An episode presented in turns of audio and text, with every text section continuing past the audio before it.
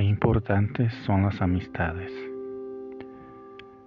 Esas que nos llevan a Jesús para que cure nuestras enfermedades, nuestra parálisis.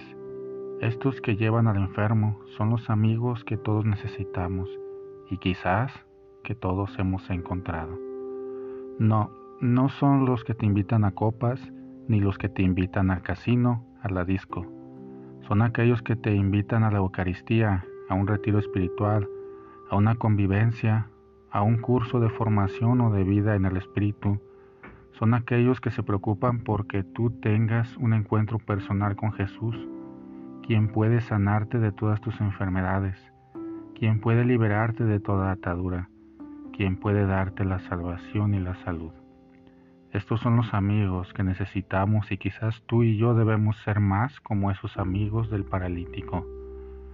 Lo segundo que debe quedarnos claro es que, aunque Jesús lo primero que le dice al enfermo es, ánimo, hijo, tus pecados están perdonados, no quiere decir que Jesús acepte esa antigua visión de que la enfermedad sea un castigo por los pecados. Jesús en otro momento aclara este asunto al decir, ni él pecó ni sus padres, es para que se manifiesten en él las obras de Dios. Jesús nunca afirma que Dios castiga con enfermedades por los pecados propios o de los antepasados.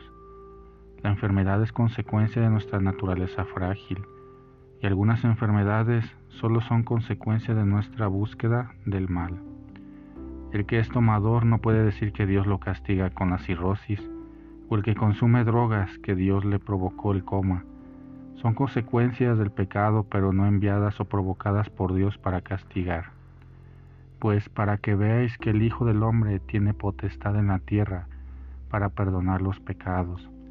Así les indica Jesús a los fariseos que Él es Dios, bajo este título que solo Él mismo se atribuye, que viene del profeta Daniel, le recomiendo leer el capítulo 7 del profeta. Es algo que solo la fe puede hacer comprender, como le pasó a los discípulos que venían del judaísmo, especialmente fariseos como Pablo, que tiene que alcanzar a comprender por la fe que las escrituras hablan de Jesús. Pidamos a Jesús, que tiene todo poder, para que nos sane de nuestra parálisis, que nos limpie de nuestro pecado para poder ponernos en pie, tomar nuestra camilla, símbolo de nuestra salud, e ir a nuestra casa para que nuestra familia vea el poder de sanación que Jesús tiene y que ha obrado en nosotros si lo pedimos con humildad y disposición de cambio.